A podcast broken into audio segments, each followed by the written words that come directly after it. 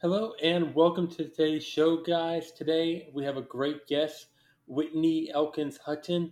Whitney, how are you doing today? I'm doing great. Thanks so much for asking. Uh, that's good to hear. Whitney, so today we're going to kind of be talking about a mixture of things.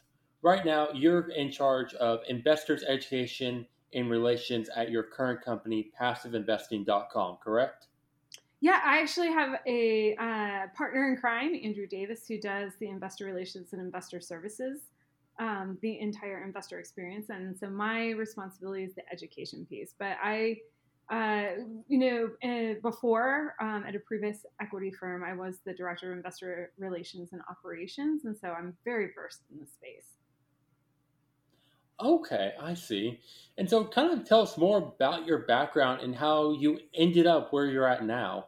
Oh my goodness, yeah. So uh, where I'm at now is not where I thought I was going to be. That was that was not uh, what I dreamed of uh, to be when I was like six years old. Anyways, I started off real estate investing in 2002 completely by accident. I bought a house with a significant other, and about a month after it closed, the relationship fell apart and I had a house and all of the bills were in my name the mortgage, the insurance, taxes, everything, including all the utilities. And I was scared. Like, what do I do? I, I um, had borrowed 103% in order to close on the house. Yes, this was back in the wild, wild west of lending. And I was just like, I got to be able to pay the bills on this property. So I stuffed it full of roommates who didn't mind living in a construction zone because I had to get rid of the green shag carpet and the psychedelic 60 flowers that were painted all over the walls in order to execute my business plan on the property. And fast forward 11 months later, I probably committed my number one m- mistake in real estate is I actually sold the house rather than keeping holding on to it. But nonetheless, that was when I was bitten by the bug um, I walked away with a 52K profit, but more importantly, I hadn't been paying for any of those expenses that I was so terrified of along the way. Um, if anything, I've been putting money in my pocket and I had done it completely with other people's money. Now, honestly, I didn't know what exactly I'd done and how cool of a process that was. And I didn't know it was an investment strategy that a lot of real estate investors actually execute repeatedly. That took me a few years to figure out. But after that, I was like, how many more of these projects can I do? So I did it a few more together, or excuse me, by myself, and then several together with my husband. And they're called Fix and Flip and Live and Flips now. And we would house, house hack where we could, you know, bring in a roommate, um, you know, for a few months whenever we could to offset our bills, have somebody else pay for them. And then about 10 years later, we smacked ourselves in the in the head because we were like, how do people retire off of real estate? I mean, it just there wasn't any consistent income coming in for us. We were still had the golden handcuffs with our job. And so that's when we again smacked ourselves on the head and we were like, oh, we need to hold on to these properties and figure out how to get them to cash flow with tenants in them. And so if anybody knows me, I once I latch onto an idea, I'm I'm off to the races. I, I'm gone. And so in the next year and a half after making that critical move with our portfolio, um, I acquired 30 single family properties out of state, combining our flipping skills and refinance strategies to pull as much capital out of them as we could. So we had very little of our own money in the properties. And then we were still flipping wherever we could. But then we hit our next level of achievement. All I had done was created another job for myself. Um, and again, still didn't have that financial independence or freedom, didn't have that time freedom, didn't have that choice freedom or location freedom. And, anyways, then that's when I stumbled onto passive real estate that I could actually invest in somebody else's business and they do the work. Um, and then I get to share in the profits. And so uh, we transitioned to commercial real estate. We were still buying commercial real estate on our own. We bought a 52 unit building with some partners. But then we were also taking our proceeds from our single family rentals and scaling up passively through passive real estate. First off, wow you really did end up in this accidentally. And I do have to comment, I loved your creativity with your first rental house, how you thought it was going to be this, but it turned out into something completely different. I thought I was buying my forever home with with a soon to be partner in life. And then little did I know I was going to have to figure out how to like scrape to gather every last penny to you know pay the bills and uh, anyways it, but I, i'm so thankful for the experience. It opened so many doors for me. No and i can imagine. I actually my i had a rent house for a while and this was back in 2020 and i remember it. So originally i had gotten this house a good deal. I bought it under market and i had four roommates i was trying to move it in with uh, I was doing what you ended up doing. I wanted to do that so I can kind of build my first investment property. However, I was on a flight leaving the country thinking, I got my roommates lined up, everything's looking up. I come back to the country to find out the whole world shut down in a pandemic. Not only that, my four roommates, all of them lost their jobs during the time I was gone. And so I'm stuck with a house. I have no more roommates and I had to figure out what to do. And I learned why in real estate investing there are the three terrible T's taxes, termites, and tenants. And had to learn quickly about real estate investing. And I made the same mistake you did. Instead of just really holding on to it, I ended up selling it. It's just interesting how we end up in some place in a position we never thought we would end up, but ended up working out a lot better than we could have imagined. Oh, definitely. Yeah, the whole you know, we we had that kind of in second inflection point in our portfolio, wanting to to scale. You know, we had these thirty single family rentals. I had a baby at home. We had a baby at home. it takes two to tango, right? Um, but anyways, I, I also was taking care of my grandparents. I was the guardian over my grandparents. My mom had failing health, and I just you know the whole point of us building this portfolio is so we could spend more time with family and friends and do whatever we want, whoever with whoever we want, whenever we wanted, right? That's the whole point of financial freedom. And I was like, why don't we take some of this money and actually start investing in ourselves, our life right now, and make it easier? So I wanted to step away from my day job a little bit. My husband was so supportive of that. However, when he saw the numbers, he was like, holy cow, you did that. And he was like, I want some of that. I'm like, I didn't plan for that. um, I was, and I did the quick calculation in my head. I'm like, that's a total of 80 single family homes. And um, I was pleased. I was excited that he was full on on board with me. And at the same time, I was terrified because was, we, we have to figure out how to scale a different way. And that's when we decided that we needed to go into larger transactions, more units with each transaction, you know, just for the sake of our own sanity but also that requires a whole new set of skills. We had to learn how to, you know, find partners, active partners, passive partners. We had to learn how to renegotiate or like uh, find different brokers, different property management, different types of lending. And so that's really what kind of took me into the commercial space. And, you know, I worked in private equity for a few years. And uh, then, like you, COVID happened and it just flipped our lives upside down again for us in a very positive way um, we realized all these things that we wanted that we thought we were working for when we're 60 and retired you know we could actually have that now. The location independence the the uh, the freedom of choice of how we spent spend our time. And that's where we've really started you know continue to build out our portfolio in an active manner but also you know you know continue on uh, you know on passive partnerships. It's one of my you know one of the reasons why i'm here at passiveinvesting.com Interesting. And that's kind of what leads us to this kind of next question. You kind of talk about investing into these syndications, being passively investing. And so, kind of tell us a little bit more about that and what goes into just investing into these opportunities. Definitely. Yeah. So, here's how I try to educate people on it because, you know, most people, and I'll speak for myself, we weren't brought up to learn how to evaluate investments, let alone set our own investing goals, right? We might sit down with our Ameritrade or Vanguard advisor and they say, When do you want to retire? How much money do you want to have? And then all of a sudden they create this huge plan for us, right? And, and they ask the question, What is your investment risk? We're like, you know, and you have like three points you can choose on a graph. You know, out of five data points, they've somehow come up with a magical plan for us they take control away from us, but they also, we subjugate our, our responsibility for how those investments do. Now, that was how I was raised. So this was a very different path for me to go down getting into real estate is I had to take all that control back. I was in charge of my own destiny. I was the captain of my ship, for better or for worse. And so I needed to get very familiar with the terminology, um, how how the investments work, what, and moreover, just back it up. What are my goals? What do I need for my portfolio?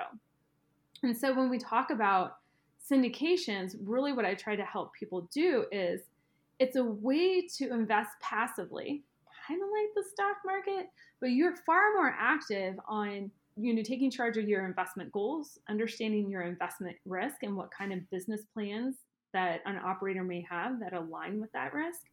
You're in charge of finding the right operators that are going to, you know, t- you know, guard your money as if it's your money, not theirs. And then you're you're in charge of finding the right markets and then the right deals. That's but again part of that other training you know when i talk about the traditional stocks bonds mutual funds we're trained to get focused on the yield the numbers at the end. What are the returns? And i see so many investors jump to that end. What are the returns what is, what is the preferred return what is the back end split on the deal. And really, that's not the case either. It's, you know, when you go into syndication, you're investing in a business. And so, who is the operator? The operator is the operator of the business. And that you're betting on the jockey, not the horse. So you need to, you know, understand how to underwrite the operator very efficiently as well. So put a little bow on it. When we get into syndication deals, it's really a simple six, seven step process we can dive down any of these rabbit holes. One, you got to understand your investing goals. Two, you need to know your risk. Three, we need to be able to vet the operators, the markets, and then the deals. And then, you know, the remaining steps are actually physically like how do you fill out the legal paperwork and transfer money? And actually, I want to touch a little bit on each of those topics. First, I want to kind of touch on risk tolerance. So, in past episodes, uh, we've talked to a portfolio manager, uh, Broadway investor, they all have brought up at some point risk tolerance, like what, how much risk are you willing to take? In your experience, how can an investor really determine what their risk tolerance is and how much they're willing to take on? Right. So this goes back to step number one, understanding your goals. So what do you need from your portfolio? Do you need cash flow, equity growth, capital preservation. You know, maybe you're close to retirement and you can't risk losing any sort of principal. Do you need tax benefits? Did you just sell some real estate? Did you sell a business and you need tax benefits to offset? Um, do you just need diversification out of the market? Are you done with the market entirely? You know, so those are the things you need to understand from your portfolio. And the reason why it's really under you need to understand what you need and what you want and what your goals are is because that then in turn will feed what kind of business plan risk that you can and should take. So, case in point, for me, I'm a cash flow investor. I'm, you know, in the accumulation part of my portfolio, so I need equity, but how I want to structure my portfolio is I want it to cash flow today. If I have a development deal that's presented in front of me, even though I might love the 20, 30, 40% returns that development deal might have, that's very risky. It has zero cash flow. It doesn't align with my goals. Okay, and I, that's the part that I see most investors get in trouble is that they don't fully understand their goals and they start getting investing in business plans that they don't understand maybe at all but also that they don't understand that they're disconnected from their goals. So understand your goals. Now we under it informs like what kind of business plans we can invest in. And then there's also the type of asset right? If we're talking multifamily assets right now multifamily you know, it's the asset prices are pretty high. I would love to see assets that cash flow a little bit now, have some, you know, built-in levers for equity growth. We get the tax benefits from them. We've got cash flow.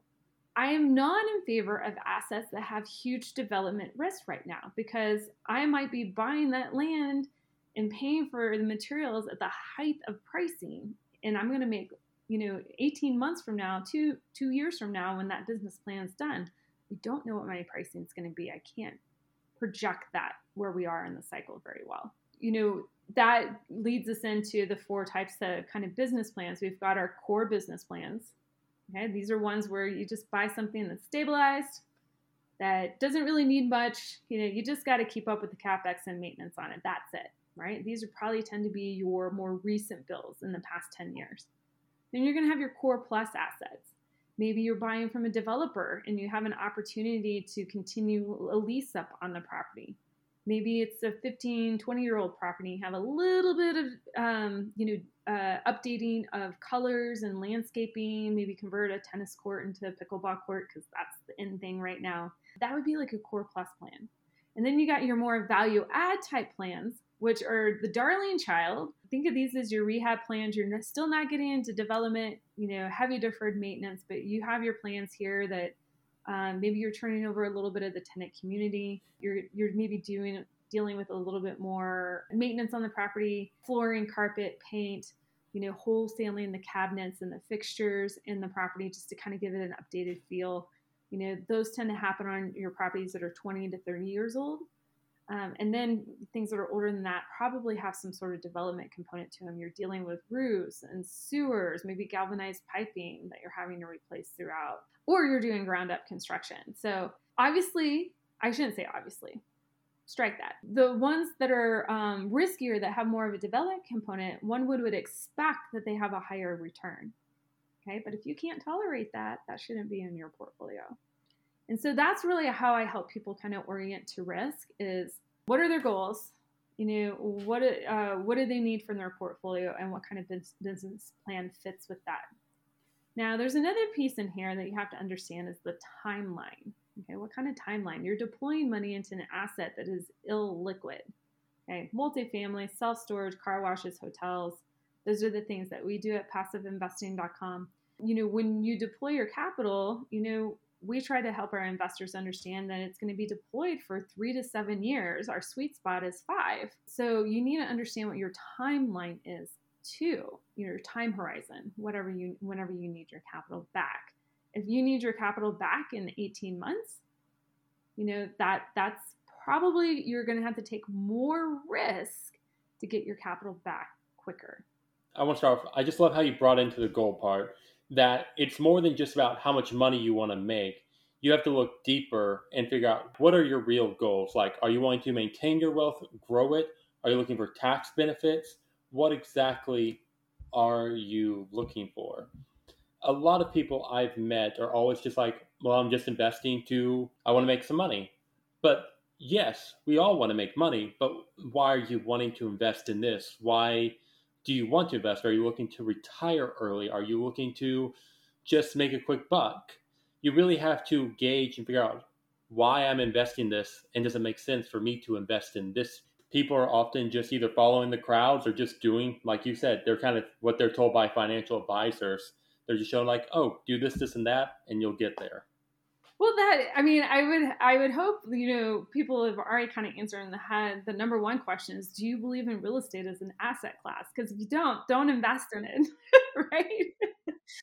so, I mean, maybe I skipped a, a, first step there. But how many people? I mean, uh, go into the stock market and, and they say that I will never invest in oil and gas because of X, Y, and Z and then they look if they actually understood what was in their mutual fund they would see probably 10 to 15 percent of that mutual fund is allocated to oil and gas right? Um, you as an investor when you get into private equities and private placement you actually get to make those tangible decisions. Somebody else is not making those for you. So it can be income alignment it can be a values alignment. You know another thing you know for for people to really consider is you know what do they want to do like that why? Like what do they want to grow with their portfolio? And a lot of people get into private equities for multi-generational wealth because the tax benefits are so good on these assets right?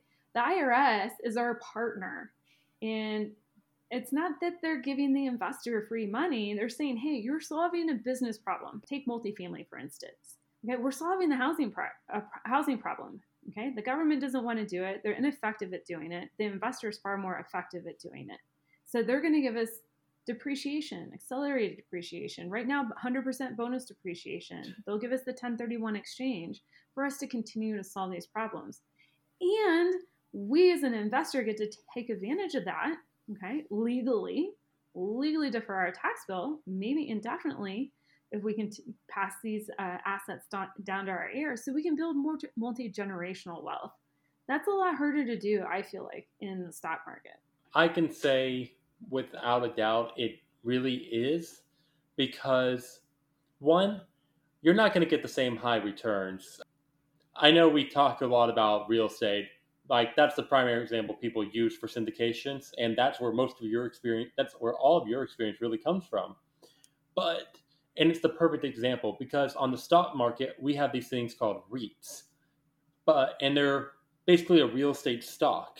However, they don't offer the same tax benefit as, as syndications. They don't offer the same returns. When you invest into a syndication, you're actually getting the returns from the real estate and not just the value of the company or how much their bottom line really is. You're getting the actual return of that opportunity they made. You're on the ground floor. It's like investing, like it's like if inv- uh, Apple said, "Hey, invest in iPhone 13." not just like invest in Apple as a company. Honestly, that's probably the best way I've heard it explained. And it doesn't get more ground floor than this. And something else is that I'm trying to think of the word I'm looking for. It's what you said. You really you get to choose. You can kind of go with more what values you hold, or kind of what you want to get out of it. Or both. You can combine them both together. Yes, obviously doing both is a you want to do both you don't want to put all your eggs in one basket. But that's the other thing I was going to mention is that you're much more likely to beat the stock market in real estate than you are to actually be investing in the stock market. Because most of those funds or mutual funds that say they're going to beat the market or beat the market, over the long run, they don't beat the market at all. And because of the higher fees they charge you, you are actually losing a lot more money. And that's the one other thing I want to say about the syndications versus, again, REITs. Best example is that on top of the fund, the fees that the REIT itself charges, you have to pay a fee on those stocks themselves. And then, depending on your brokerage, you have to add on another layer of fees, killing your investments return, your growth opportunities, and you're still not getting those tax benefits. But like with a syndication, directly investing in syndication, you got a lot less fees and a lot more tax benefits. And those fees in the stock market are taken no matter what the performance of the asset is. And you know, you know, an operator maybe in a PPM, like in a real estate, you know, um, you know, deal, has the ability to take those fees too, right? To, you know, regardless of performance. But operators I invest with, and what we do at passiveinvesting.com, you know, we create alignment with our partners, our limited partners, because they're exactly that. They're a partner in the deal. And, you know, if we're losing money, which we haven't, but I'm just saying, hypothetically, we're not going to take a fee. Like, why would we take a fee? Like, oh, by the way. But in the stock market, that's that's part of the game, right? You know, a lot of people, let's see, you know, I just recently did a talk at an accredited investor conference. You know, I can speak pretty you know eloquently on this right now is that the stock market year to date is eight, down 18%. Now, if you look at somebody's portfolio, let's just say they invested in, you know, um, VTSAX or VTI the ETF, like just the S&P 500. You know, those are the Vanguard um, symbols.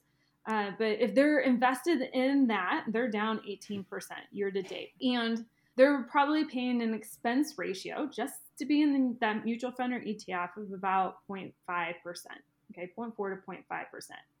Now, if that holding is within a 401k, there is going to be an administration fee that is charged, a fiduciary fee that's charged on top of that of about, you know, a, you know, right now the industry standard is one to one and a half percent.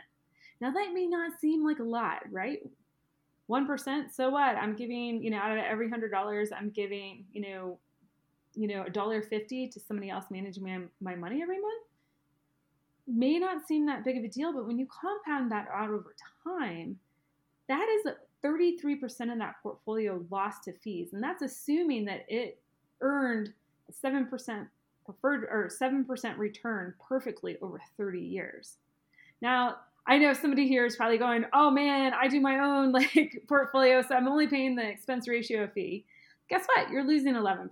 So uh, it's still those fees do add up, right? And so th- there are fees in real estate. I'm not saying they're not, I think what I like about real estate, especially passive investing, is the fees are visible, they're tangible to you. You're not having to read the fine print and do the mental gymnastics afterwards, trying to figure out how much money am I going to make. You know, uh, an operator that a worthy operator is going to make that very easy for the, the partner, limited partner, to understand this is what you make net after everything. Do you want in or not? I want to add something on top of the fees. Something the thing about syndications is they're much more they're upfront about the fees. A lot of mutual funds are known to kind of hide those extra fees in the background and you pay for a lot of things that really don't help your portfolio. There's a fee called son of a gun. I was just reading this. It's a 12 1 12B1 fee? Yes, 12B1 fee. And it's like you're paying an expense for their marketing, which is like, how why am I paying for that and it doesn't help me make money? One of the reasons I am not a big fan of mutual funds at all. They will charge you for so many different things and you will never realize it. And it's not perform- aligned with performance. I think that's the key point that I'm trying to drive home here is if I'm going to pay a fee, I want somebody performing for that fee. And I want to I want it to be clear, I want it to be transparent, and I want performance. And um, that is my largest hangup with the stock market. Now, full disclosure, I still have I broke up with the I broke up with the stock market fully. My husband still has a little bit. Um, you know, he just like I don't know. He likes getting kicked in the teeth this year. I don't know what it is. uh, I have two shares of Berkshire Hathaway, so I can go see Warren Buffett. That's it. oh, that's smart. That's smart. I love these discussions about the fees, but it's something people just never think about. But the one other thing that kind of with syndications that sets them apart from a lot of other investments is that you know the people more clearly when who's invest who is running this project. Like you don't know who's in charge of your mutual fund, your portfolio. You never know that. But syndications have sponsors, the people who run the business, basically the CEO of the company. You have probably had to learn to kind of check these sponsors and really make sure you like them and can trust them. So, for those who are kind of new to this world, what tips do you have for them when kind of media new sponsor? Mm-hmm. Yeah, so uh, you know, first of all, I would kind of start with where are you finding the sponsors? I my favorite way to find sponsors is to go to high quality real estate conferences. It takes there's a level of there's a barrier there, right, to entry, barrier to play. Um, now, it doesn't mean just because the sponsor is there that they are great. Okay, However, there's a barrier to play. So, you know, it does kind of, you know, maybe like separate the cream, you know, to the top, right? Now, um, also for but for me as a limited partner with limited time, right? That's one of the freedoms that I'm trying to get back as a limited partner. I can see I can meet multiple people in one place and shake hands with them and look them in the eye and ask questions. So, you know, that's one of my favorite places. I ask that you know, you can do online searches, you can join investor groups, you can ask other investors, you know, who they're investing with. There's a myriad of places, but no matter what, you need to have a whole, you know, do your own research on the company. Uh, are they in the, an investment strategy that you believe in? Do they are they investing in assets that the risk tolerance is okay for your portfolio? Are they going to meet your goals? Once you can kind of answer those questions for yourself, now is the time to hop on the phone with that operator before you actually write a check because you need to know, like, and trust them. And um, you know, join their, you know, if they have a weekly masterclass, like I do a weekly masterclass every Tuesday is 1 p.m. Mountain Time. People can join that for free. You know, join those. Uh, maybe they're hosting investor dinners or meetups. Join those. Get to get to really know them, who they are as a person, and then you know, hop on the phone with them, ask questions how long have you been in real estate? What's your background here? You know, is it just you or are there multiple partners? I want to make sure that there's multiple partners in the business because heaven forbid something happens to the one partner running the deal. Where's your deal after that? Right? Um, it's called succession planning in business. All right. You, know, you want to have a backup to your backup to your backup plan. Right. So there's that. You know, what is their background in business? Okay. Now, people do have to start everywhere, and that is fine. Just make sure somebody on that team has the knowledge and experience in real estate and business to, to warrant you handing over your hard earned money to them. Then you can start getting into like what is their investment strategy? What are their ideal markets? Ask them what are the business risks of you investing with them? Okay, I want to see how they answer this question. Are they just going to regurgitate the top five business risks that are on the PPM from the Securities and Exchange Commission? Are they going to, you're laughing, guys, we're on video right now. If he's laughing. Just kidding. Uh, um, no, it's true. It's the amount of times I have asked people, like, what's kind of the risk associated? And for those who don't know, like, I'm in the middle of taking series licensing, which is the financial exams and they will just say verbatim what the Security Exchange Commission says is business risk or it's a risk. And it's like, I hear it so many times. I'm like, if you can't tell me the unique risk to your investment, you don't know it well enough. And if you don't know it well enough, I don't want to invest into it. Yeah, like I want somebody to say beyond losing all your capital or suspended distributions, right? If you're talking about a self storage deal, let's talk about like, you know, competitors within three miles, right? Like, you let's get down to, you know, what brass tacks, like, what about this business plan on this particular investment could be challenging? And it's not to say that you as an investor won't invest, you just need to have all that information up front, right? What is their track record? Okay. Uh, how many deals have they repositioned, gone through a supplemental loan on, or outright sold? What are were the returns that they delivered compared to the pro forma? Um, you know, I, I want to see somebody conservative underwriting their performance. So I've done over 10 investments personally with passiveinvesting.com. The, you know, the IRRs on those were like somewhere between like 17 to 20 percent. Um, you know, these were more value add deals. And, you know, but if they had presented to me a 25% IRR, I, I would have been questioning that. But that is what we've been able to treat, achieve on our exits, which is amazing. So we want to see conservative underwriting. And then there's a ton of questions. I actually um, have a webinar that I did on um, how to screen a deal in 10 minutes. Now, the webinar is not 10 minutes long, shocker, more about a half an hour long, but I help you set up your own system for screening, you know, operators and deals. So you can kind of dig into those uh, minutia. But you want to understand who's on their team. Like, what is their background and experience? Who are you going to be working with as an investor throughout the duration of your relationship you know three five seven years so those listening do what she is saying do what Whitney is suggesting ask questions some people you will meet are going to be type of the sale car salesman type people and they're going to try to sell you on their deal and kind of give political answers and just kind of navigate around actually answering your questions. You have the right to ask those questions. They're not it, there's no stupid questions.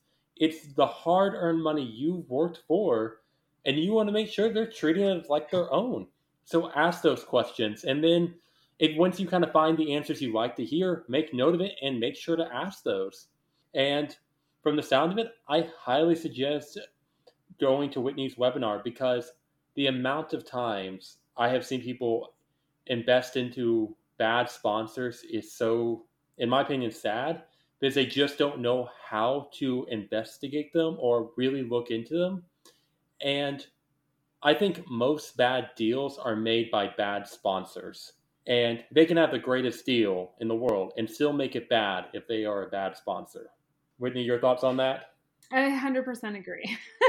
uh, and here, uh, you know, to flip it on its head, a great sponsor can take a deal that you're kind of like, huh, really? You're buying that and like just knock it out of the park. Um, so you know, uh, you know, it's really when you get down to this business, it's about the who you're investing with. Now, if anybody's been following me, they've heard me talk about this endlessly. But guys, read Robert Kiyosaki's second book, Cash Flow Quadrant, and you'll see what I'm talking about. This is what the big boys do, the billionaires do, is that they have this whole process on how to um, make money through other people's businesses. And that's what you're doing in syndication. But it does mean you have to be a little bit more savvy about the questions to ask and how to bet. And I just want to second that. That book revolutionized my whole way of thinking.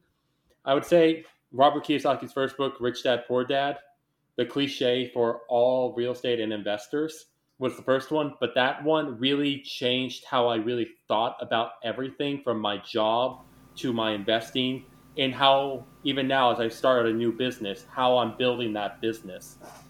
So, again, I just want to emphasize and second that book. That's how much I love that book. Well, Whitney, we only have a few minutes left, but I want to say thank you for coming on the show and taking the time to come share your tips and tricks when it comes to investing into syndications. To everyone listening, I highly encourage you to go and listen to Whitney on other podcasts and to look at her resources on passiveinvesting.com or her personal blog, ashwealth.com. And thank you for listening to another episode of Niche Finance and hope everyone listening has another great week.